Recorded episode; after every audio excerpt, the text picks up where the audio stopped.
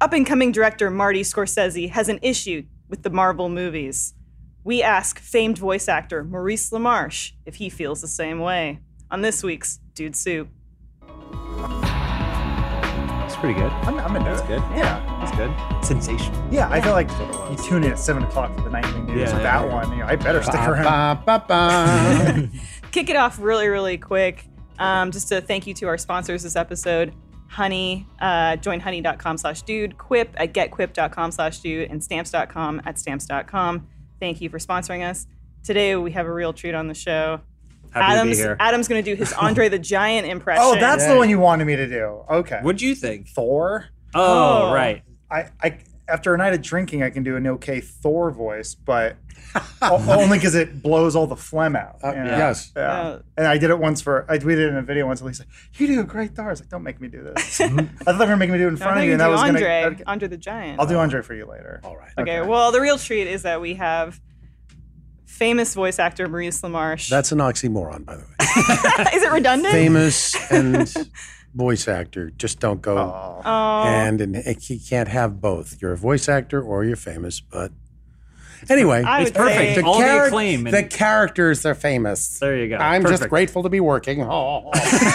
Is that Rip Taylor? It no, was. that's Charles Nelson Reilly. Oh, oh yeah, yeah. Oh, Rip God Taylor. rest would've been Rip Taylor's topical. soul. I was Yeah. gonna say. What Never got the chance to work with him. I with Rip. never worked with Rip. Oh, Rip, Rip. That a lot of explains people the I know lack did. of uh, confetti in your hair. It certainly does, and and the lack of uh, Rip Taylor impression. But Uh-huh. Charles Nelson Reilly is the next. He was the second call. okay, got it. Charles Nelson Reilly was second call if you couldn't get Paul Lynde in the 1960s and 70s Okay. in Hollywood.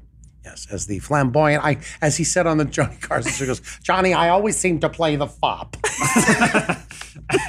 I remember that episode, Johnny. Now that I, no, I wish, I wish I, I was. You guys think, remember who Johnny Carson was? Yeah, Oh yes. I've heard the name. um, Because co- as you can see, white beard, white hair, Mm-hmm. old guy. is it is it I'm Martin? the old guy here. Is it I'll Martin be making Short? reference to things. that Martin you Short guys- does this Johnny Carson, or is it Yeah, Dana yeah. Where Carvey? he yeah. uh, no, I think it's Dana Carvey does his- Dana does a great. does Yeah. Johnny Yeah. Carson getting pulled over. Yeah. I was Yeah. having a schnoopel. I was, I was having, different. I was having a schnootful. yeah, yeah. At the Copacabana room. Yeah, yeah. anyway, but uh, we all, we all, when we first met you, were like beside ourselves. I think we're all still nervous to be talking to you. Really? Yeah. I'm oh, nervous to be talking to you Yeah. guys because you're you're young and you're you dialed into everything, and I'm kind of like I'm isolated in my house on the hill, and just I'm like old Bruce Wayne in Batman, Batman 1999 or whatever it was, Batman 2000, and you know I just I'm cut off from everything. You've had some hand in in virtually everything we've ever loved, past and present. Animaniacs, Pinky and the Brain, Disenchantment, Love, Death and Robots, Powerpuff Girls, Simpsons, Rick and Morty, Transformers, Batman, Zootopia, Looney Tunes, like Why don't I have Ultimate higher self-esteem then? This is what I want to know. All my circuits. Johnny Bravo. All my Arnold. circuits, It's still one of the my greatest robot acting unit of all time. You make Adam giddy like a school. I know. because it's like I. It's yeah. It, unholy acting talent, and I pass it on to you. uh, this is like an early His- birthday and Christmas all His, crammed into his one. reputation Let's is being order. the Let's have the cake one. brought in now. Yeah, please just put me out of my business. Just like end it right there, where it's like I'm at peak happiness. Goodbye. Yeah, Yeah. it's fine. Uh, Uh, the size of that cake. yeah, I don't. I, it's. I, it's. It's definitely. Cake. We were just talking about. Why the- did it have to be cake? it- James is just showing Maurice his Harrison My Ford Harrison Ford impression. impression. Before we roll. Yeah, yeah. Yeah. Uh, well, we a all we all do dumb voice impersonations. So do here. I. We, we do. it- You do it professionally. We do it to make each other laugh because mine are usually No, terrible. that's why I do it too, and I've just managed to trick people into paying me for it. Oh, I see. I still remember uh, what was the movie? Um, the uh, Johnny Depp film Ed Wood, Yes. where I remember reading that bit of trivia that I was like, oh, you know, that was uh, voice actor Maurice LaMarche who's uh, dubbing over Vincent D'Onofrio. I was like, well, damn straight, he does a good Orson Welles. Like, Yeah, that was a weird one. That we did that one. Uh, that that was like, I, I remember we recorded it on my birthday, and I flew up to San Francisco, and I was like, my big concern was my wife's got a birthday dinner put together for me. I want to be back home in time. Will you be fly, fly me back to, to to LA in time, eh? I don't know why my Canadian accent came back on. I don't know. It just I seem like in your most desperate of moments, it Yeah. leaks out. Yeah. Um, no, I, that, that was a very cool day, and Tim directed the, the session, and and I remember feeling just like horribly guilty that, you know, here I was. I mean, Vince D'Onofrio was a phenomenal actor. I'd seen his work before, and I was like, I was like, is he gonna like hate me for the rest of my life now? But I, you know, when Tim Burton calls on you to make to help him make his best picture ever. Hmm. You don't say no. So I went up and dubbed the scene, and You were And- in Dark Shadows? I thought we were talking about Planet of the Apes, but Right, Sorry. okay. Sorry, go on. Yes. Yeah, I, I don't know. I, I I feel Ed Wood Ed Wood is his strongest film. Mm-hmm. That's just my personal opinion. But uh, because I'm in it, um, but but that scene, I, I felt the presence was off on the voice. Tim, if you're watching, um, He's not. but but uh, that's just me being. I'm always critical of myself. I met I met Vincent like just two years ago, finally, and he didn't punch me out and said, you know, together we make a great Orson Welles. But I am working on the voice, and he wants to do another Orson Welles based project. He's got his own Orson Welles film called Five Minutes, Mr. Welles, uh, that you can watch on YouTube that he Oh. produced by himself, and he does an, an excellent job. I You're wonder if Phenomenal. His so- physicalization of the character. I wonder if he would be so inclined to do that if you hadn't dubbed his voice. Like for him, it feels like he started a race and then he never reached the finish line. So now he has this thing in his head where he's constantly chasing Orson Welles. Someday I will be the full Welles. I will do it. No, no, no. He's uh, he's uh, he's a great guy too. Yeah. I mean, he's a very intense fellow, but but but uh, a terrific guy. I really enjoyed meeting him, and we we banter back and forth on Twitter, and twit back and forth on Banter, which is another website. That, Um, well, we want to know all about your banters and your Twitters. Uh, but first, we thought it was really convenient and coincidental that you were coming on the show today after that Martin Scorsese. Am I saying Nice it right? Because I say Scorsese, and you said Scorsese. Scorsese is how we were always taught to, to Okay. pronounce it when we were doing Good Feathers. Um, What a statement! I said that with such seriousness, didn't I? Yes, you, did, remember yeah. the iconic Good Feathers, don't From you? Animaniacs. from Animaniacs, which it's so funny that Scorsese is is you know kind of got this take on the Marvel universe. And listen, it's fine if they're not your cup of tea. Not everybody, every movie is everybody's cup of tea. But Scorsese was really into the Good Feathers. Was he? Spielberg, and we'd hear these things secondhand through Jean MacCurdy and Andrea Romano, um, but they were in close contact with Stephen.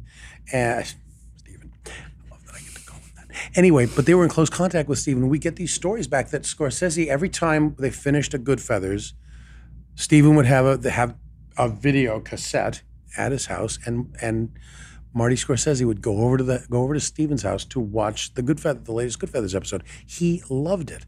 So you know, it's like you know, Yeah. that's very, very, very, very light entertainment, and he was into it. and I wonder if that's if that's just him, you know, his changing tastes or something. He because his exact statement on the Marvel Cinematic Universe was, "I don't see them. I tried, you know, but that's not cinema." Didn't say that about Good Feathers. Right. Um, honestly, the closest I can think of them, as well as they are made, um, with actors doing the best they can under the circumstances, is theme parks. It isn't the cinema of human beings trying to convey emotional, psychological experiences to another human being, which I. I- He's one of those people that Martin Scorsese can criticize anything, and I'm like, okay. He's kind of Yeah, earned a certain amount he's of earned clout. Mhm. you know? yes, But Um, I was thinking of this in, in parallels to to the voice acting world and animation, because I mean, I do think that just from the voice actor friends I have, a lot of them feel like they they haven't reached this pinnacle of being pursued as like real actors, real acting, or it's totally legitimate. And I wanted to know if that's something you feel that way about or don't. Well, it's kind of a two-headed, you know, a, a, a two-headed uh, beast. I mean, on the one hand, we are, we do feel like the redheaded stepchildren of all of show business. On the other hand, everybody and their brother wants to do it. Uh, I think that in the latest Addams Family movie, I don't think there's a single journeyman voice actor in the entire cast, and and it's all celebrities. it's co- it's Yeah. totally totally cast with celebrities, and you know they've got a SAG card and I've got a SAG sorry SAG-AFTRA card, and th- I've got a SAG-AFTRA card, and we're all equally valid. You know in terms of like we, we you know, our, our right to do it. Everybody's got a right to work, but uh, you can't look smolderingly into a microphone and have that read as good acting. You know, so uh, the, you- you've really got to put it all here. Um, and- and conversely, my big problem when I when I do do an on camera thing is I I, I, I still f- fall into that first year actor thing of what do I do with my hands in this Oh, scene, or where do I look, or whatever. Um, but you know, wall me off in a room with you know foam egg carton on the walls, and I'm great. I'm golden. You know, just just let me go. Give me ten roles you want me to play, all talking to each other. Fantastic, roll. You know, so on the one hand, we've got this technique that uh, on camera people marvel at, no pun intended.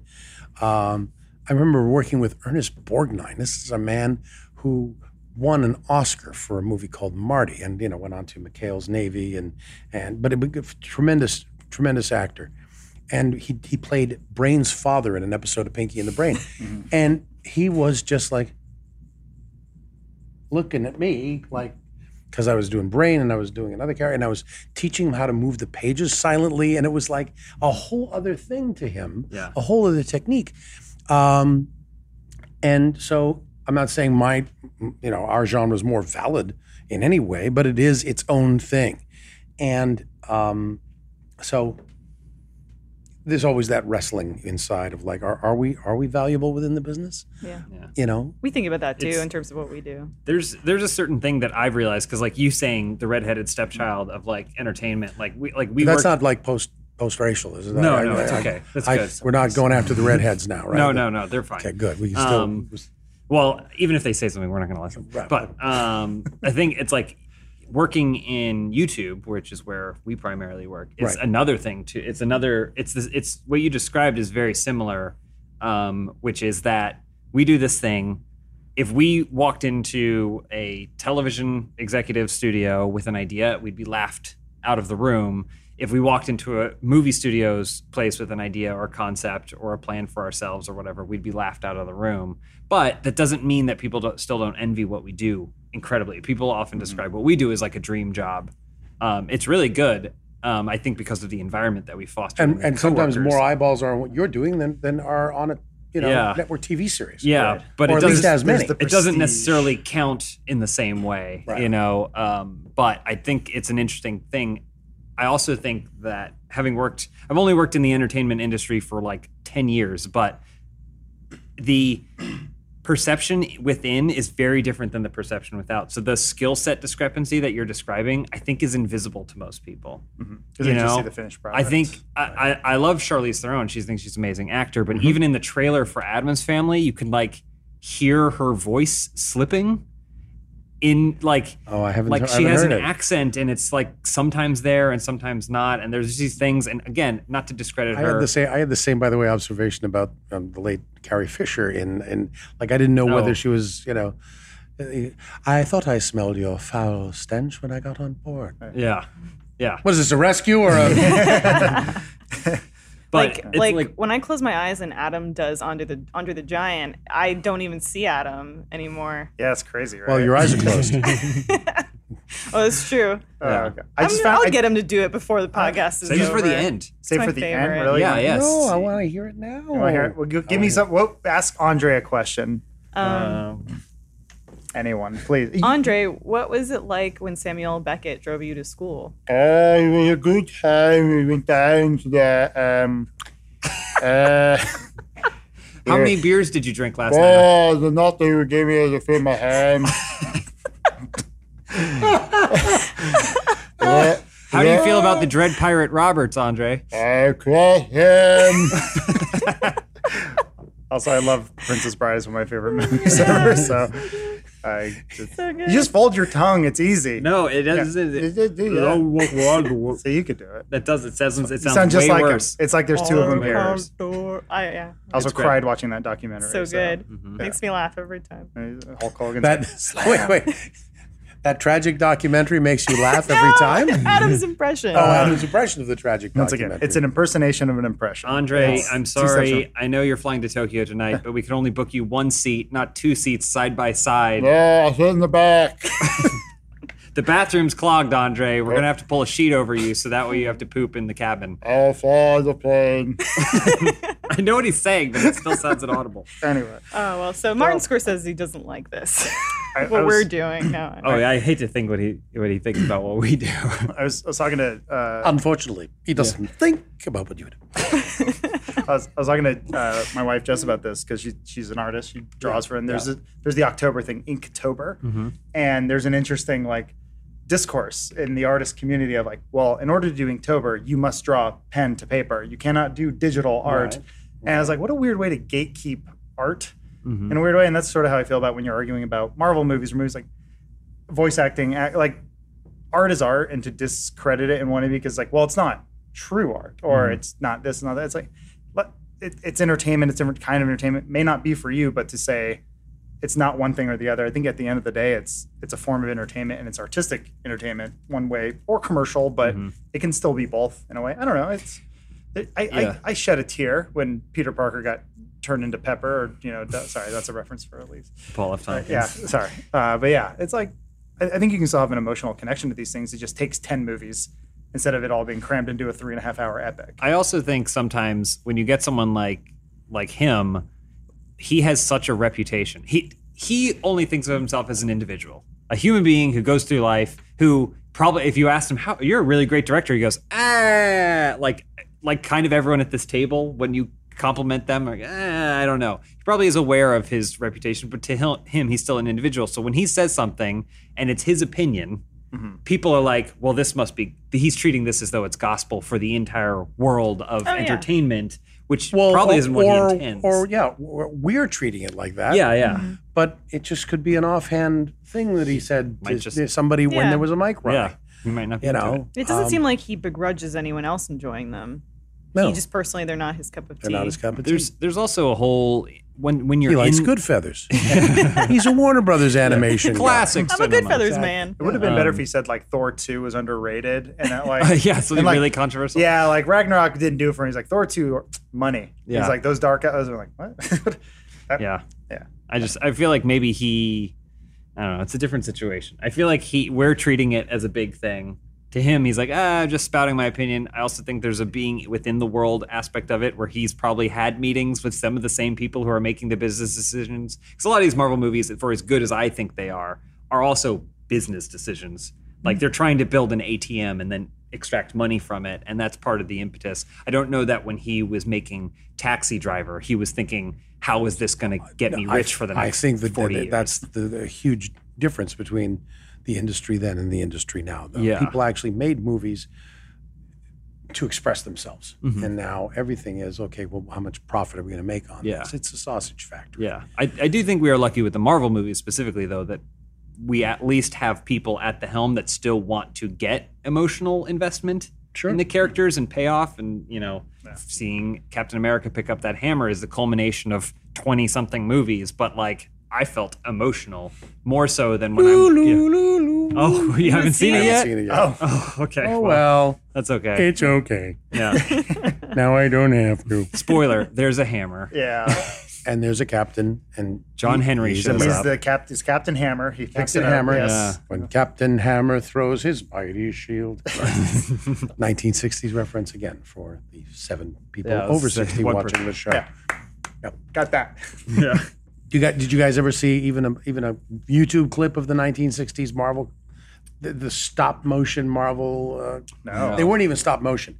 They just they'd have a a, a frame of uh, you know a, a, a John Romita, uh, uh, you know Yeah. rendering, and then they just pan the camera over it, and they just just draw the lips moving like that.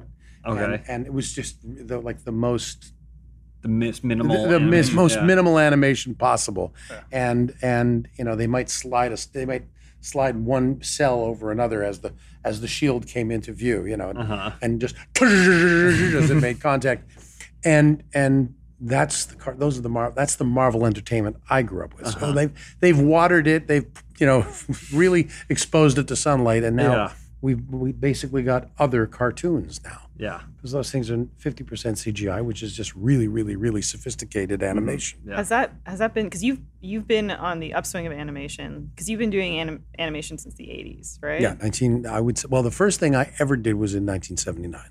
Was a, a Canadian uh, company called Nelvana Films.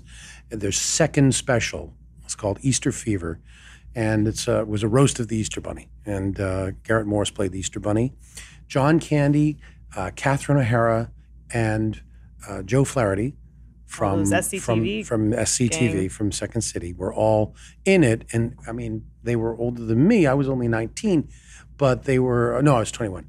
And you know, they were all you know starting their careers. I was like literally just wet behind the ears, and uh, I, I couldn't believe I was working with them even then because they were the ones from SCTV, and they've all gone on to you know big cinematic success. Uh, but yeah, so but but I started working regularly in 1985. Okay, so I mean, has Inspector Gadget and then Real Ghostbusters. because you were the chief, Inspector Gadget. I was right? the chief in season two. That's right, Gadget. I based him on Walter Cronkite. And That's the way it is when something blows up in your face. Okay. I So always had- anyway, I always had a theory about Inspector Gadget that if it's wrong, don't tell me. But it's that the chief is Dr. Claw because who would want to kill Gadget more than the person who blows him up every single episode? ooh, that's an interesting and theory. he always knows where Dr. Claw is up to and what he's doing. He provides Gadget the information, but every single episode is a trap. Does this theory also apply to the Matthew Broderick? It Inspector does carry over, yeah. Okay. It seamlessly Good. carries over. What about the myth. French Stewart Inspector Gadget? Was that a sequel to the Matthew That was Broderick? two, yeah. yeah. Wow. Well, there were two. There were two. Frank Welker played uh, uh, Dr. Claw in season two. I think Don uh, Don Francks, Cree Summer, uh, Cree Summer Francks' uh, dad was played him in season one, but it was always a different actor playing the chief. So Okay. if Part that, but you know what? They just came out with the fact that the you know the idea that the that the frozen parents' uh, sunken ship was the Oh, ship Tarzan. that the ship that Ariel was floating around in. Uh, Oh, yeah. with all of the treasure, Oh. Yeah. and that they survived and fathered Tarzan. So you know, you, there could be. Anything's, Anything. It's all up for grabs. Yeah. um, but do you feel like you've seen a major change in animation from your your start to now?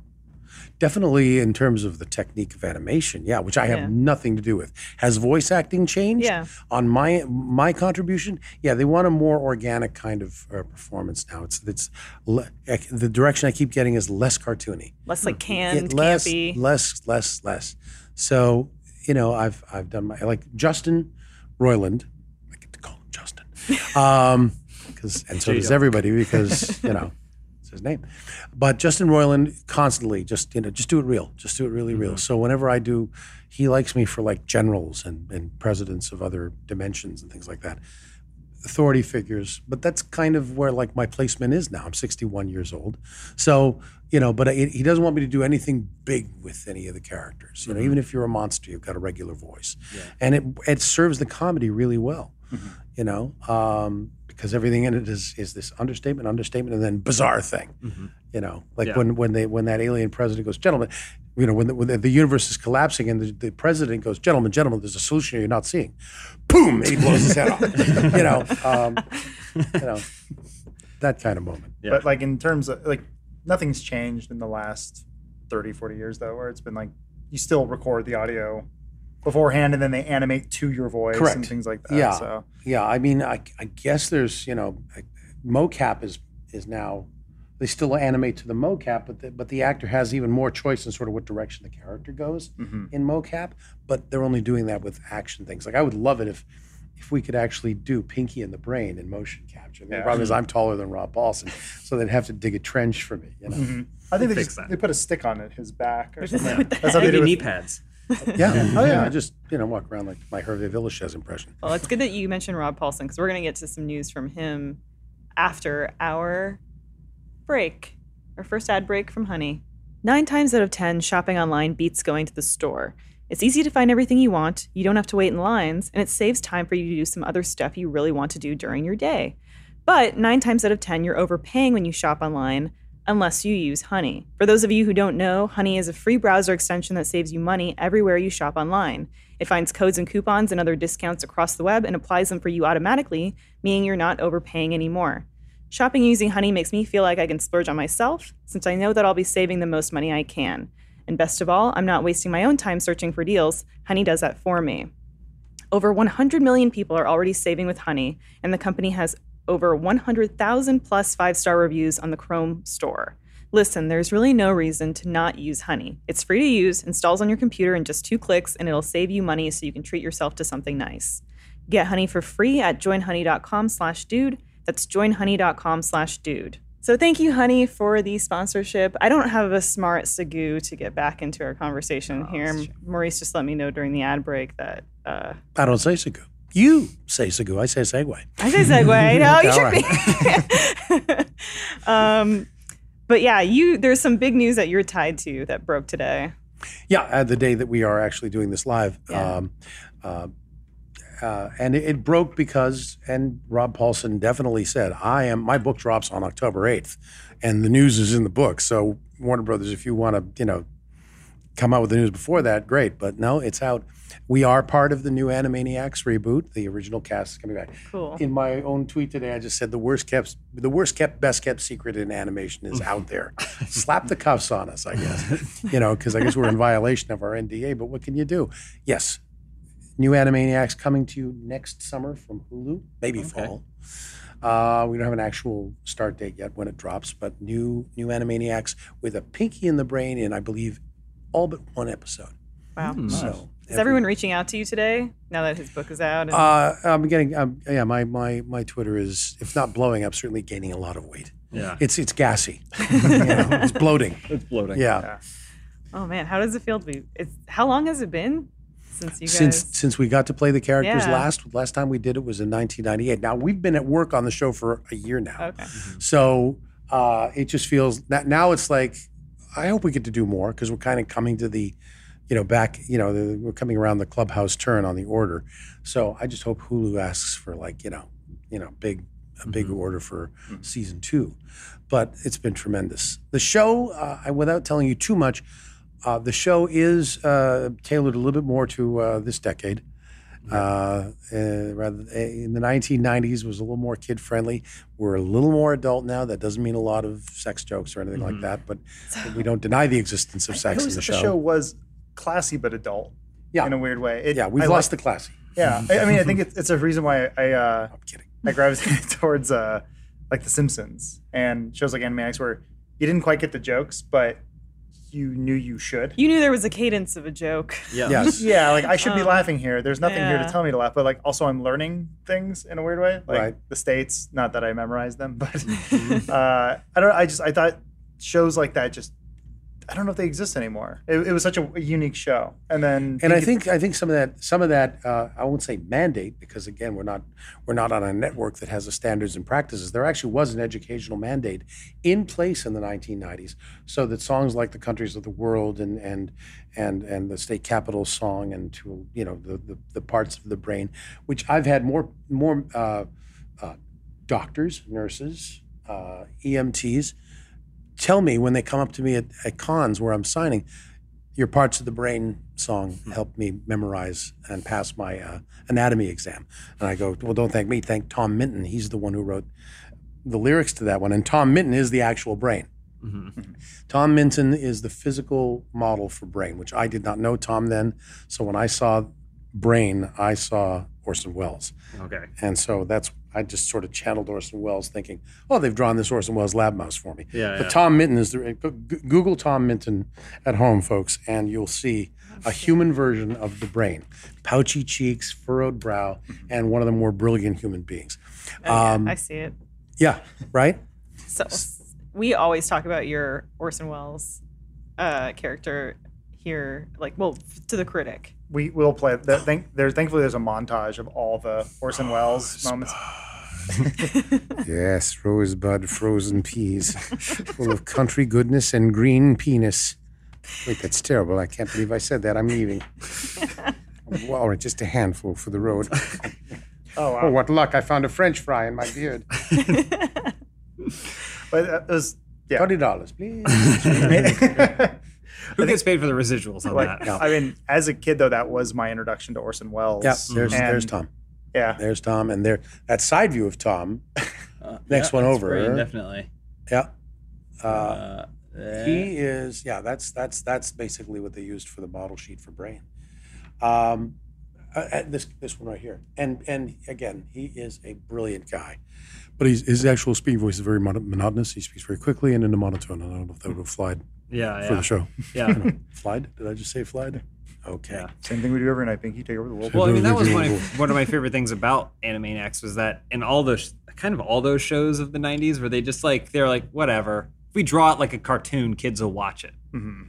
And then we can go where from there we can go wherever we want to we can reference directors that they have no frame of reference for Steven Spielberg can be an actual character drawn Well, in the show. even Steve, the Steven Spielberg thing, I remember thinking like, oh, okay, the Jurassic Park guy. Yeah. Like, Yeah. you know, you don't know E.T.. his. When you're a kid, Like you, don't, yeah, you, don't- You don't have your director's list of, Of people or whatever, but yeah. you're like, oh, okay, this is a guy who's part of big things, but he's also making a cartoon for me. That's interesting. Yeah. But I never regretted any of that. Like I, I've talked about it before. I do feel like sometimes people make things and then they they're like, all right, we're working on this thing now. How do we make it for kids?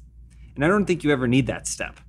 I think if you make something and then you just make it, it will it will find its audience. Detective Pikachu was a movie that came out, which I cited as a perfect example. I, I, I'm I'm aware of Detective Pikachu. I'm not that old. Yeah. So so like they that, let me watch it at the nursing home. Oh, yeah. they wheel the TV. But I was like, I was like, oh, this would have been like a really good noir story. Except every every moment, it felt like they stopped and they said, well, we have to consider that children will be watching. So how do we explain this moment or this sequence to them as they're going into it? But I never felt like things were explained to me, and maybe that explains a lot.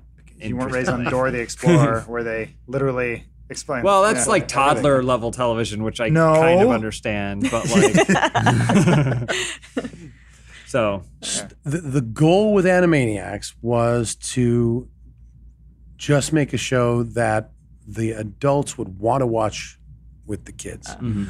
Uh, so they, they wrote to adults. They wrote to adults. They just never crossed the line of, of inappropriateness.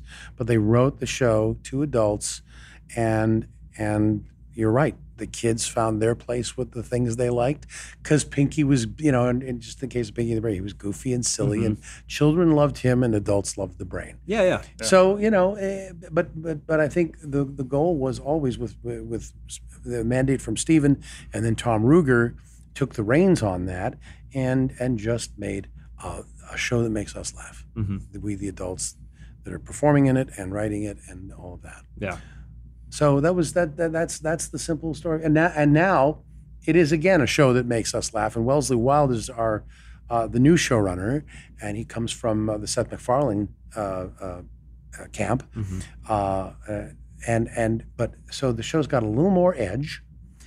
Brain is it's been 20 years. Everybody's aged in real time and yet stayed the same because that's what happens to cartoon Mhm. tunes. But but Brain's maybe just a little more pissed off that in 20 years he hasn't managed to take over the world. So he's, he's got a little bit more edge to him. Got it. Um, but I think you're going to dig it. And again, we're a good year away from seeing it, if not more. But uh, it's definitely something for our times.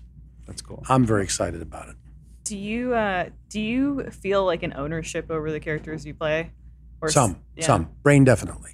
Yeah. There was a little while there where we weren't sure when the announcement was made they were going to reboot the show, Mm-hmm. but we didn't get any offers. Our phone, our agents' phones weren't ringing yet. Yeah. and we thought, are they going to celeb recast on this thing? Because I was like, I, I, I own, I own Brain, even Yeah. though I don't legally own Brain. Yeah. Brain's my baby of all the characters I've done. I can't even say that about Egon and Real Ghostbusters because I'm just, I'm just channeling Harold.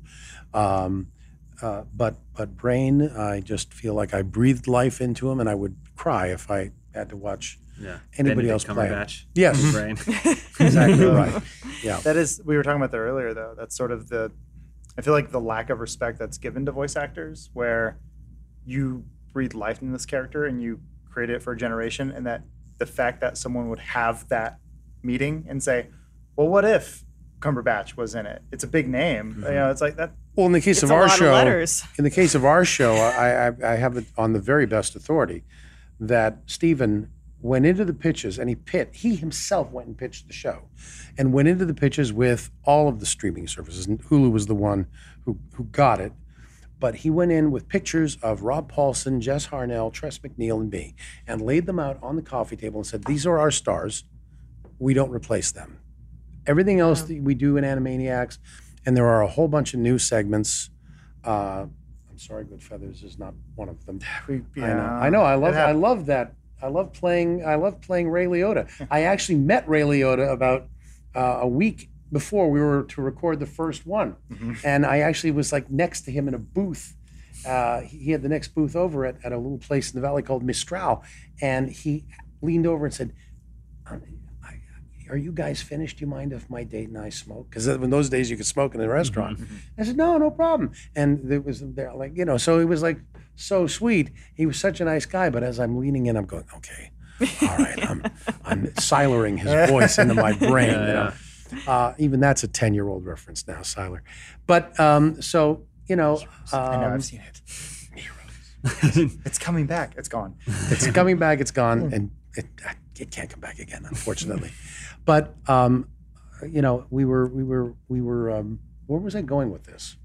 I do this in Ray therapy all the time. Goodfellas, Animaniacs, Spielberg pitched you guys. Spielberg, himself. yeah, that's right, that's right. To, to watch the, cele- the cele- I mean, I used to joke that if they made Pinky and the Brain the movie, it would be uh, Peter Dinklage and uh, uh, uh, uh, Russell Russell Brand, you know, and then I'd have to kill myself. It's not bad Yeah, yeah. casting. They could do the mocap, but I, I just don't see the voices. Yeah, I know, I, and, and it's it's just I'm so thrilled that it's Rob Paulsen and me, Yeah. because we've we've been dreaming about this for years. We've been on the really good concert. friends. We're actually we became really good Yeah. friends. Mm-hmm. We're good friend. We played good friends on TV and became really good friends, Mm-hmm. uh, and uh, in life. And I mean, I loved the guy from the moment I met him because we both we both got Peter Cook and Dudley Moore, the Derek and Clive tapes, which are these underground tapes, which is language that you know we can't even do on the the internet will break if uh, if we do the the, uh, the the the sketch they're most well known for, but. Um, we and, we could finish each finish each other's Python sketches, and so we just uh, we, we you know we it was a bromance from the start, but we've just gotten closer over the years. So now we really are extremely dear friends, and uh, and it's and it's great. And there's a lot of in in Rob's book that touches on our friendship. So uh, yeah, it's called Voice Lessons. It's a lovely book.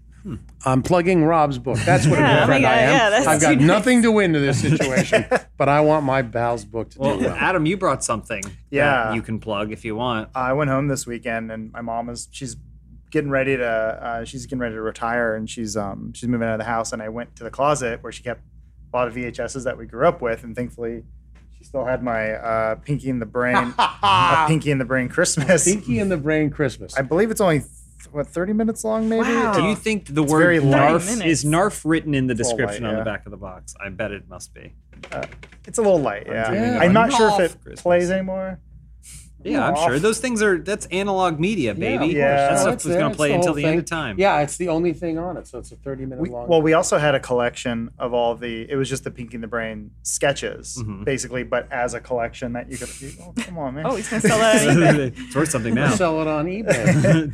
Um, but I was gonna, if you wouldn't mind, I was gonna get it signed and then take it back home um, and put it somewhere. Okay, Screw it. that's fine. Yeah. Uh, How would Andre Sharpie on react? Sharpie. Thank You you so much. Oh, that's convenient that you had a pen. I, I don't have to wait at. Uh, Wow, was look it at that. the I'm gonna, Con this I'm gonna sign the whole thing. Please do. for it. And leave like a little space for Rob Paulsen over here. while uh, while Adam's shamelessly getting his paraphernalia signed, um, why don't we hear a word from Quip? This episode of Dude Soup is brought to you by Quip. Simplify your morning and evening routines with a straightforward electric toothbrush from Quip. The lightweight, compact design provides sensitive sonic vibrations for an effective clean that's gentle on your gums. Do you realize that up to 90% of brushers don't brush for long enough or often favor one section of their mouth over the other?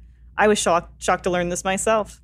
I was. But with Quip's built in two minute timer, you'll be reminded every 30 seconds that it's time to switch sides, ensuring an even clean. Also, brand new brush heads are delivered automatically on a dentist recommended three month schedule for just $5.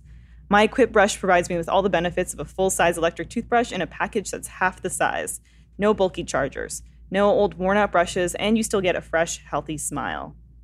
That's why I love Quip and why it's perfect for getting back into a routine. Quip starts at just $25 and you can go to getquip.com slash dude right now and get your first refill pack for free. That's your first refill pack at getquip.com, G-E-T-Q-U-I-P dot com slash dude. Thank you, Quip, for your sponsorship. And thank you, Maurice, for humoring Adam. I will not We sell really this. appreciate it. I promise. You can't. It's just, it's it's uh it's personalized to you. Yeah. Aw. Actually, one of- Adam, have a ponderingly good Christmas. yes, the brain. There you man. Thank you so much. Are you going to talk about how Amoeba sells? Well, yeah, one of my greatest regrets is I went to Amoeba Music shortly after I moved here, and it was when I would buy. I owned a lot of movies. I still do, but like I was like, oh, I just collect movies, and they had a copy of The Wrestler, um, Mickey Rourke's The Mickey Wrestler, Rourke, yeah. uh, which I really enjoy. And I was like, oh, maybe I should buy this. It was signed. It was a Blu-ray that was signed uh, by Mickey Rourke to some guy named David.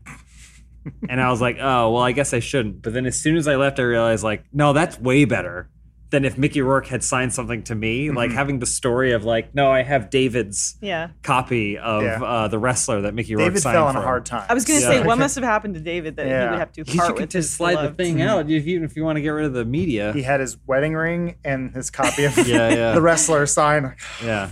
So I just I'm saying I hope David ends up with this. No, that's mine. when Adam sells it to Yeah. Amoeba. You could also always change your name to David. That's true. That's true. but also, shout out to my mom for having a, a good eye on good media and exposure. It's exposing. in really nice shape too. yeah, I mean, I she- mean, I've I've had things that look like they've you know been eaten by a dog and come out the other end that I've had to sign. So I, it's uh, really nice. I, I mean, even in what uh, 1998, I was like, why are we still holding on to the, the VHSs, mom? But Mhm. even in she in, knew in 2019, She they're said, still "Someday still there, untouched. Yeah, I couldn't you're find. meet that brain. Yeah. Once one one day Yeah. when the internet is shut down yeah, with a giant switch, you'll have that to watch. spoil people of it and then eats the tape. oh god! Oh god! Oh god! Oh god! you garbage media. But I don't know. It, my mom raised me on Pinky the Brain and The Simpsons, and I had friends who weren't allowed to watch shows like that because their parents said it was it was bad entertainment or I like still don't understand. Yeah, I don't get it. I don't know. I was I was lucky for And being, yet, The Simpsons went to church every Sunday Mhm. and had a, a, a, a, a, a grandfather living in their home with them. It's a nuclear family structure. I don't see, you know, yeah, yes, exactly. They're, they're, they're, they they had their problems, but they never divorced or separated, except for a little bit in that movie. Yeah. that- But um, you know, I, I don't see any bad family values there apart from child abuse, which is a time-honored American tradition the, and Canadian. Yeah. I guess you're right. Is that right. where it got its start? they had two sideshow Bob episodes back to back, and it was the one where the, it's the episode starts with them watching dinosaurs, the short-lived Muppet uh, puppet show, or whatever. Yes. But it's a it's a Bart like sort of uh, analog, and then he's like, "Don't have a pterodactyl, man," and they're like, "What an original idea!" like, wow, it's like watching us on TV. I have a question for you. Yes. Have you ever done any voiceover for puppets of any kind? Yes. My first, my, f- why my first Emmy nomination was on a puppet show. Um, I know, it's a, a line worthy of Calculon. Why my first Emmy nomination was on a puppet show. However, I finally won for playing Calculon, star of all my circuits and a man with unholy acting talent. I know I already did in the first segment. but for those who missed it. Anyway, uh, I was on a show called DC Follies, which was a live action puppet show from the Kroffts, Sid and Marty Krofft. Uh, 1989, syndicated, political puppet show, life size puppets of, uh, fig- of uh, political figures. George H.W. Bush was president at this point. And so uh, Quayle, Dan Quayle, Dan Quayle. George Bush, And he was um, an endless. Geraldo Well- Rivera, um, um, um, Nixon, uh, uh, uh, Carter, uh, Ford, they would all be in, in, in this bar. So imagine like, you know, a puppeteer down there with with a character whose head is bigger than yours Right. in a full suit and you have to convert. Fred Willard was the only human on the show Okay. and just brilliant because Fred would forget he was talking to a puppet, and therefore that came through in his performance. I mean, I feel so lucky that I got to work with Fred Willard He's on this. so funny. He Another great so great. Canadian. Is Fred? He's Canadian, right? Uh-oh. I don't think so. Oh, I think he's like from Ohio or Illinois, somewhere Are in you the just Midwest. associating Oh, him with he the is. Christopher Guest crew? Yeah. That yeah, might be Mm, why. right. Yeah. You Right. can't have him. Yeah. Sorry. You, don't you have Everybody enough? gets one. Yeah. That's right. Um, that, those aren't the type of puppets they use in that Genesis music video, right? The, well, like- that was Spitting Image, and I also before I did DC Follies, I have I have the, the privilege of being in both shows. So I did the very first Spitting Image US special, which is coming. They are coming back now. Spitting Image God. is doing new stuff. It's- it's a nightmare. Yeah, It's- and then Yeah, I know the into DC puppets. Follies. So that yeah, that's I had a fair bit of experience with that. And when I when I got the nomination, I got it along with the five puppeteers who worked the puppets I worked on. So it was a joint Oh, uh, nomination. Yeah. So because we had a melded performance because we went live to tape. We didn't pre-record and then they learned the, the movements. It was a symbiotic thing. So I was always watching the puppets' mouths. The puppeteers had half their one eye on on their monitors, and they wore these giant television sets. Uh, and today they're all in traction. And then looking over at the voice actors table, it was me, John Roarke, uh, and and Louise DuArt. Wow. Um, so yeah, puppets are are, are kind of um, their own animal. Yeah. Cool. I just wanted to know personal, personal. I love puppets. Yeah. We watched. Uh, have you seen the new Dark Crystal? I've I've not. My I've got a couple of friends. Uh, Victor Yerrid, uh, who's uh, the lead puppeteer uh, in that company, uh, is, uh, is is a good friend of mine.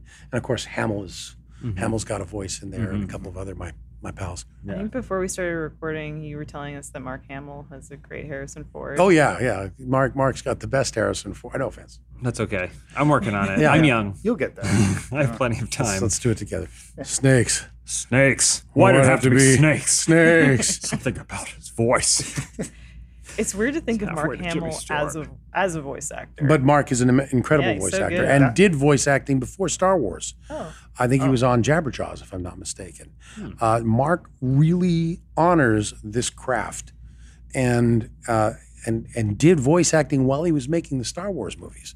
Uh, he plays my brother on a wonderful kids show that I do called uh, uh, Transformers Rescue Bots, which is really geared in the, you know to three to eight year olds, and uh, and Mark came back during Star Wars.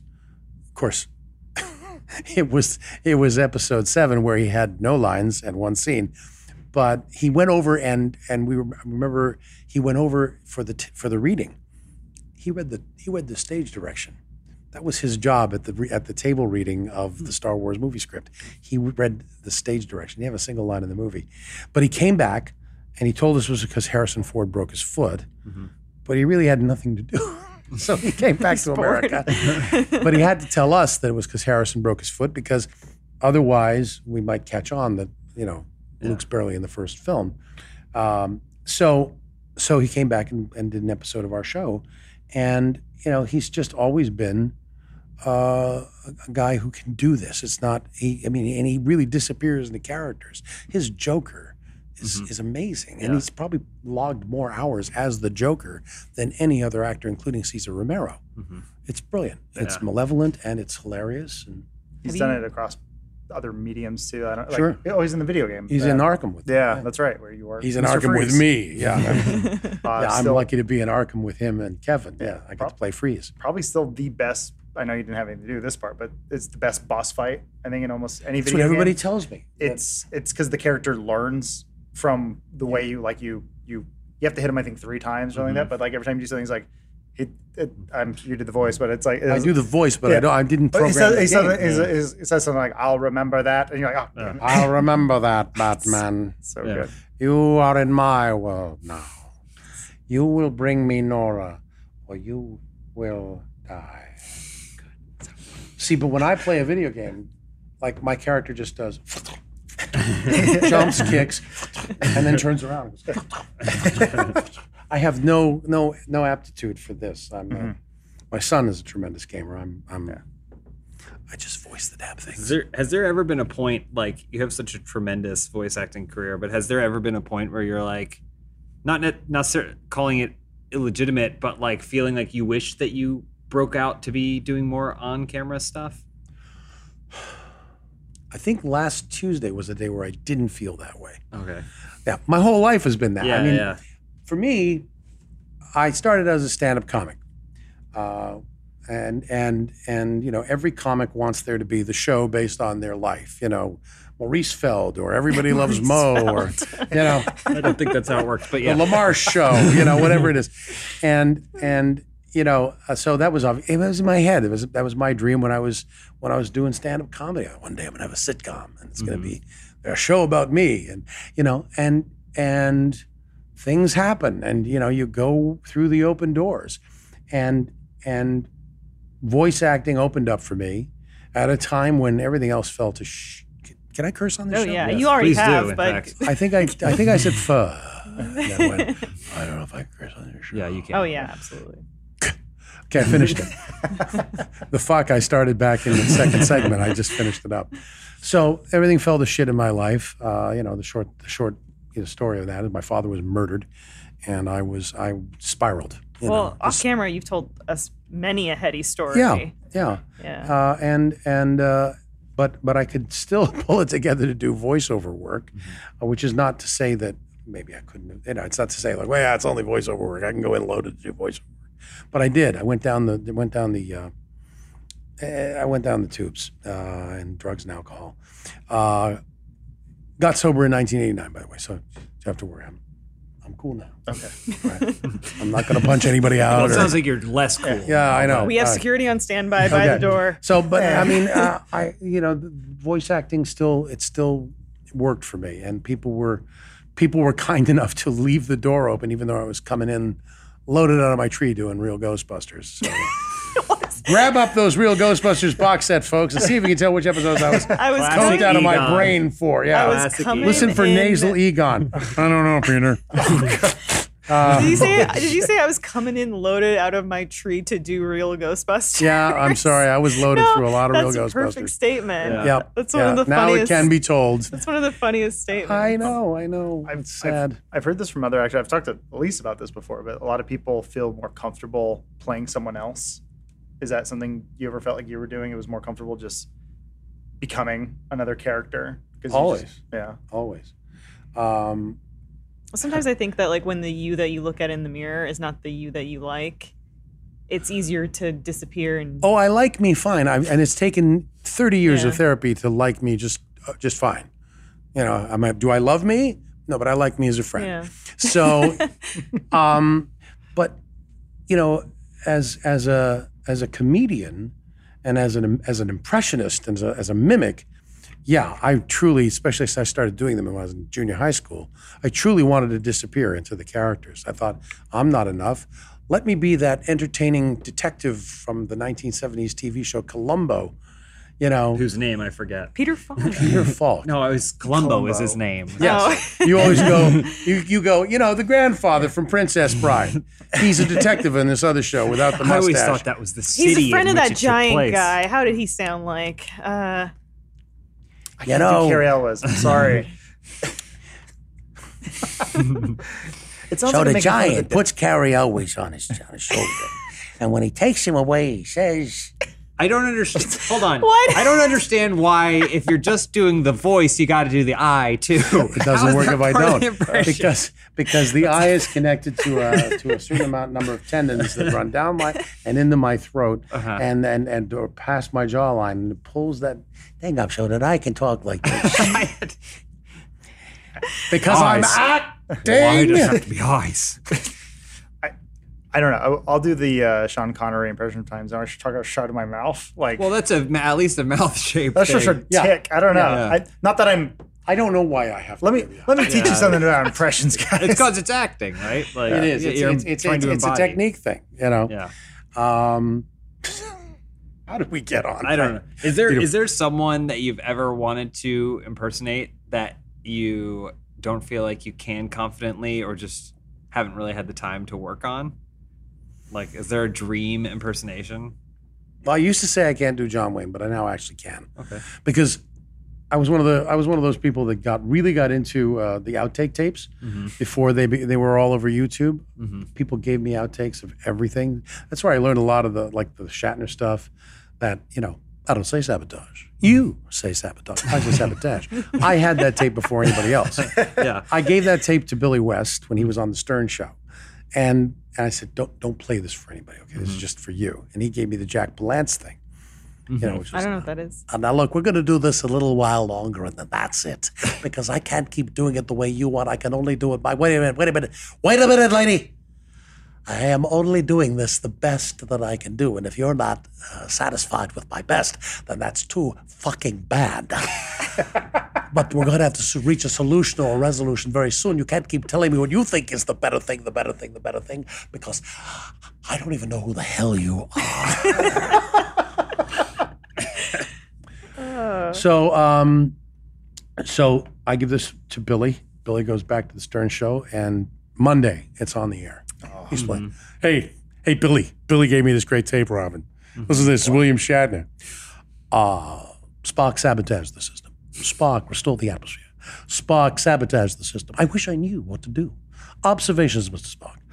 Uh, Bill, that line uh, sabotage. Could you could you pronounce that sabotage? I don't say sabotage.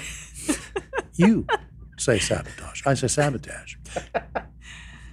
and and Shatner actually comes in to defend himself against. They goad him. It's like a month, and then he finally comes in, and he has such a good time on the show, and shows that he can take a joke, and has a sense of humor about himself that almost rejuvenates his career. You know. So Shatner owes me dinner. That's all I got to Well, that was- that was I'm the tipping point, baby. Yeah, Yeah. yeah. Well, like the uh, in the critic, the reference to the uh, Orson Welles, like the, I had never, Wine I'd never commercials. even known those tapes existed No, yeah. Yeah. until years later when YouTube does the comparison of, well, here's this and then here's it's like, oh, those are actually there. There's footage of we just all love drunk. that stuff. We, Yeah. we we would recording engineers were the people that are really responsible for that. They're the ones that they traded in this stuff, the outtakes, and so we they would share them with you know. I mean, the the, the character of Mo and the phone calls that Mo's bar got are based on the red tube tapes, which were things that recording engineers would dub and circulate amongst actors and producers and directors just for laughs. And then all of a sudden it becomes this iconic thing on on The Simpsons, you know. So you know uh, uh, that was my drug in the early '90s was just listening to those things and building my repertoire of.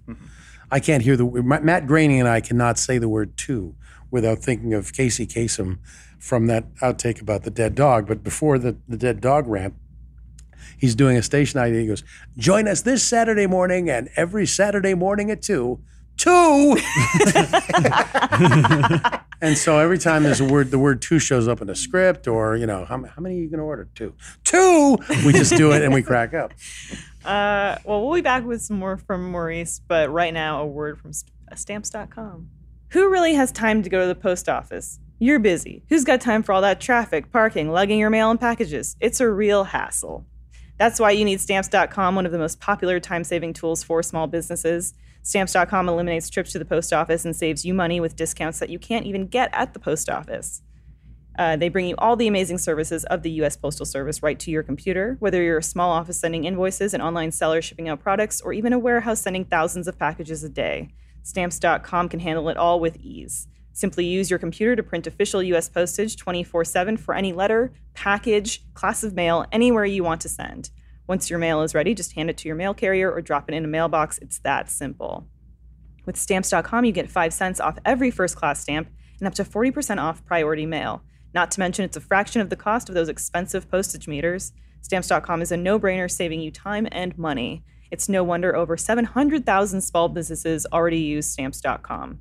Right now, our listeners get a special offer that includes a four week trial, plus free postage, and a digital scale without any long term commitment. Just go to stamps.com, click on the microphone at the top of the page, and type in dude. That's stamps.com and enter dude, D U D E. Thank you, stamps.com. Thank you, stamps.com.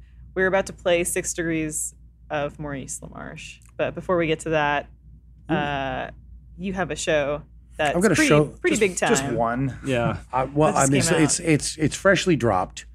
Uh, that sounds terrible. Sounds like it like It's like a something, uh, mixtape. something, yeah, it's dropped. It's a rap It just album I was dropped. working Yeah. upon. Uh, Disenchantment season two on Netflix, and I mean, if you were stuck with us through season one, some people felt it moved a little slowly. I, I say we laid the pipe for seven episodes, then the show got good for the last three, and now all of season two is just one great episode after another. So tune us in. Tune us in. Nobody tunes anymore. Give us a, give, tune. give us a click. Give us a stream on Netflix. Disenchantment. You're gonna love it. Uh, so before the show, we were talking about how you have your hand in virtually everything. Anything that we can think of, you've touched in some way, in an appropriate way. Yes, always Um, appropriate. and Consensual. This is a this is a post hashtag Me Too generation. So yes, exactly. always appropriate. But I was trying to figure out if there's someone that you can't be connected to. A la Kevin Bacon's Six Degrees of Kevin Bacon. Yes. By the way, I took over the part of Balto from Kevin Bacon. So There you go. Well, we did that one. We okay, got that one. there we go. Yeah, I don't Ball know. two. Um, Let's see if we can stump the six degrees okay. machine. The Rock. Except we're the machine. We're the, we are the machine. The, movie The Rock or Dwayne, the actor? Okay. Dwayne the Dwayne the Rock, Rock Johnson. Johnson. Dwayne Maurice the Rock LaMarche. Johnson. To The- me. Moana's the Well- connection there. Oh, okay, yeah. Yeah. Because then we get all the way to Disney. Yeah. So The Rock was Maui in Moana Uh-huh. That's one. with, which also starred Jemaine Clement. Jemaine, too. I'm trying, and then I should probably look these things up and just I scroll mean, till I see Who is a name I recognize. He was the fart in um, Rick and Morty. Three. Oh yeah. Yeah. There we go. Three Oh. degrees. and then Good job. there you and, go. and you're on the same show. Okay. All right, we got there. Uh, You guys are much better at this than I am, and I- I, am me. This is the this is a party trick I would do as a kid. Um, and growing up, one of my mom's friends said, "That's useless. It'll never do any good for you. Stop it now." Mhm. Ah, mom. Mom's Sorry. friend. And This throw out that pinky in the brain, Ah, Beaches. Right. Oh. Uh, Lady Gaga. Lady Gaga. Lady- okay, so ah, Brad. ah, Ju- Lady Gaga. Peter Carson. Um, well, was What did was, Lady say when she was six months old? Yeah. It's easy. Bradley Cooper. Bradley Who's Cooper. Rocket Raccoon in Guardians of the Galaxy? Yeah. Who is? Marty Scorsese hates it. Right. Uh, Let's see. So the connecting tissue there is going to be I mean, we can get out of that. cri- Uh, what's that? how, I mean, there's a huge cast in that, so we can Yeah. Rocket Raccoons in all of those movies. Oh, okay. So, I was gonna say you can just. Okay, yeah, go nuts. oh, I'm just trying to Oh. think. Who who's the? I, I can't think of his name. Ca- uh, the guy who played Castle. Rocket Raccoon. Okay, here we go. Nathan Fillion. Nathan Rocket- Fillion is in Guardians of the. Galaxy. Oh, okay. Yeah. And so- Okay, so we're gonna okay. Nathan Fillion? Greg Okay. Grunberg Okay. is in. Uh, um, uh, uh, uh, uh, uh, uh, uh, uh, uh, I can do- Stars Born. oh, he is. Who- yes. Okay, boom. We go straight Who, from who was in Heroes with with Zachary Quinto, with Maurice LaMarche. who was and Zachary Quinto was it with Chris Pine in S- in Star Trek, and Chris Pine uh, does an impression of you for those car. I probably get congratulated every week Uh-huh. on being the new voice of BMW, yeah, and because I used to be the voice of Lexus. yeah. uh, from 2009 to 2016, and and I guess Chris Pine is kind of honoring me, Mm-hmm. shall we say? I don't know. It's his read is very similar Yeah. to what I did when I was the voice of Lexus. So, but I've got a, so yeah, I, I love Chris Pine. I think he's a great Captain Kirk, and uh, and I guess he sounds a little like me. But I've got a better one. Greg Grunberg was in Star is Born, who was in Heroes with me because before Zach Quinto was Sylar, I was the voice of Sylar. Oh, Episode two. Don't look back. I was the voice of Sylar on the answering machine. My friend Jeph Loeb, who I've known for 20 years already at that point, uh, called me up and just said, "We need, we need a, we need a, like, if we could get Kevin Spacey, that's who I'd want. So just something that does that sort of malevolent yet friendly sounding thing. So I just came in and recorded it in voiceover. So hmm. I was actually the first Sylar. so, So there's, there's, there's our. by system. episode two, they still didn't know what they were doing. They had no plan for that. No, and they didn't go back and change it. They didn't go back and have Zach dub it. Yeah, And there were lots of they, they, first Sylar ate brains, then he didn't eat he's brains. a bad guy, then he's a good guy. Yeah. Well, that was that was the debate at the time too, because Lost was out, and they're like, "See, Heroes answers the questions. Lost just keeps an- keeps bringing them up, and then season two, like, we don't know what the fuck we're doing. like, we we were just playing it by ear. season two, Yeah. a second season, Two. two. Uh, Snoop Dogg. Ooh, that's good. Snoop Dogg uh, Whoa. is friends with uh, what's her Dr. name? Dre, oh. Mar- what's her name? What's Who? the Martha. movie he what's was? her? Katy Perry. No, Martha Stewart. Martha Stewart, who went to to jail. jail, who did time with Maurice LaMarche. There you go. What's that movie he was in? The like uh, Soul Plane. Soul Plane. Oh, I was gonna say that. Were you with anyone from Soul Plane? No, no. Oh, I'm, okay. uh, I'm looking though. He was Oh, like, he was in like a porno, but he didn't he didn't do any mind. porn work. Never Oh. mind. He was just in it. Snoop Dogg appeared in this episode of Simpsons as Snoop Dogg. That shouldn't count. that shouldn't count. Everybody's done this. Sim- yeah, Simpsons it sort of connects the entire world. All right. Snoop Dogg was in Turbo, Okay. The All snail right. snail movie? movie. the snail movie with Chris Parnell, who was in Rick and Morty Mhm. with Maurice LaMarche. There you go. There it is. I feel like there's some kind of like maniacal power that you are deriving from Yeah. this game. No, everybody's everybody's connected by six. Let's do, do- try it with me. Now try it with With me. you? have, yeah, who pick someone from the list and try Uh, it with me. Elon Musk. Nope, nothing. No connection Musk. whatsoever. Why did it have to be Musk. Musk? Why did it have to be Musk? Uh, well, Is that it? Well, darn. I mean, I have that it? more. I we have can't more. stump Yeah. Six degrees of Maurice. what, how, what is your what is your IMDb acting credits up to now? Is it like the five, the eight One hundreds? million. No, what am I up to? I Timely. man. um, I mean, because it gives you, it gives you many different things. It gives you, Yeah. it gives you an episode count or a project count. Uh, as as an actor, I have 487 titles, which is half what Frank Welker has.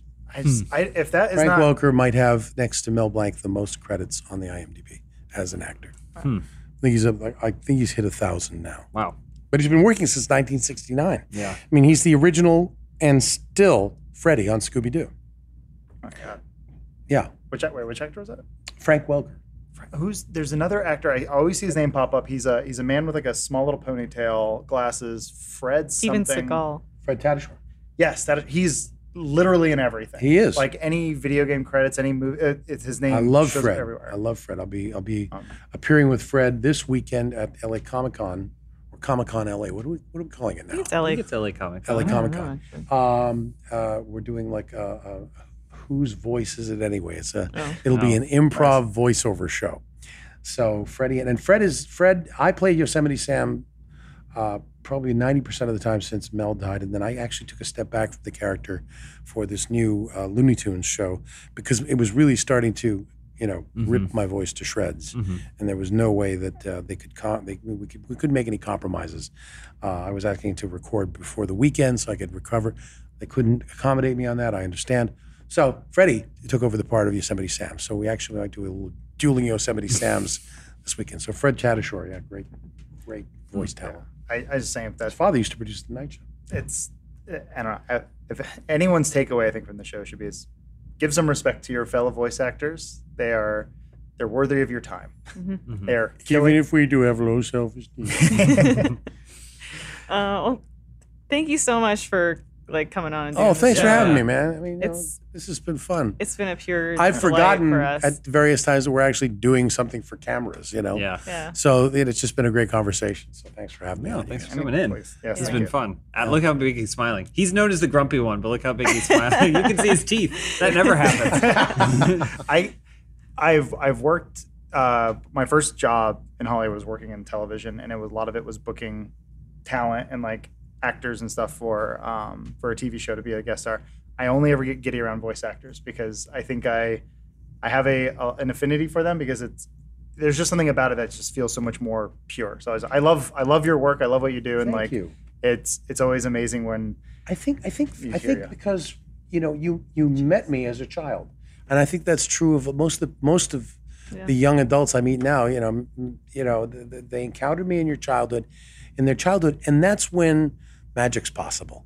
And you know, when like for me, the very first voice actor I ever met was Paul Soles.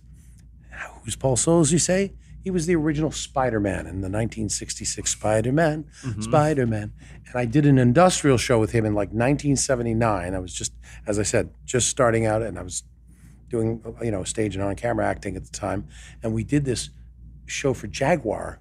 This is the Jaguar sales meeting uh, at a resort in northern Ontario, and we were being paid. It was the most money I'd ever seen for any one thing in my life.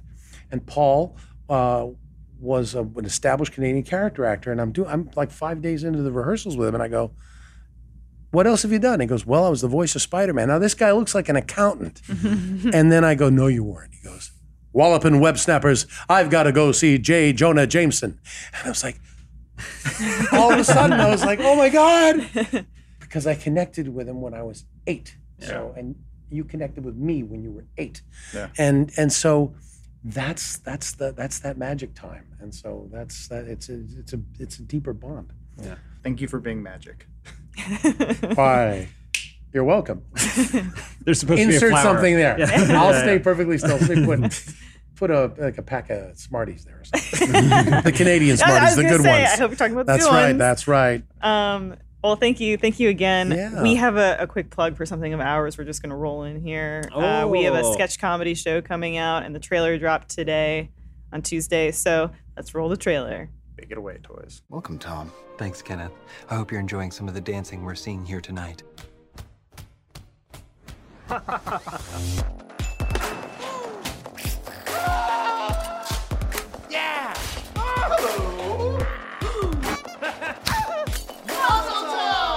How about this? That Patty was my best friend! Is the horse a pedophile? The Heart of Davy Jones. What in tarnation's going on? Obviously, you're the alien. You can barely move your body. I love you, Crab King. Me that game, coach. I can still play. Sorry about your bloody pain. This. WebMD was right. I'm gonna die. I'll be in my dressing room, popping lewds and watching Cool Runnings too. We are canceling the apocalypse. Let's jerk that monster off! Oh, whoa. I'm sorry. What, what are we doing? What the fuck is going on? Number one, step forward and say the line.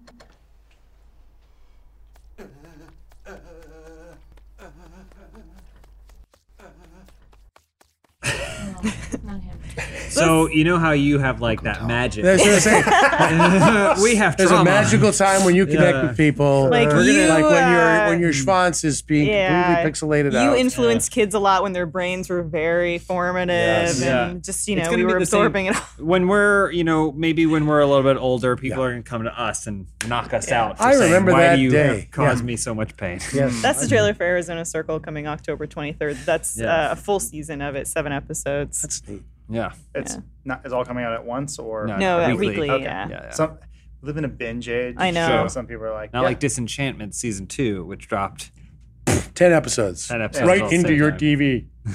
Well, And pick up Rob Paulsen's book. I mentioned mentioning Oh, it a lot. Voice lessons. well, thanks so much, Maurice. We're gonna Yeah. be at the, we're gonna be at the Grove. Let me just say that. Uh, Rob and I are both going to be at the Grove, along with other celebrity guests, uh, October 16th at the Barnes and Noble. Cool. A week from today, Yeah. Tuesday. Yeah, Cool. Awesome. Thank you so much. Yeah. Thank you for coming in. you bet. Thanks, guys. Thanks. This was great. Bye.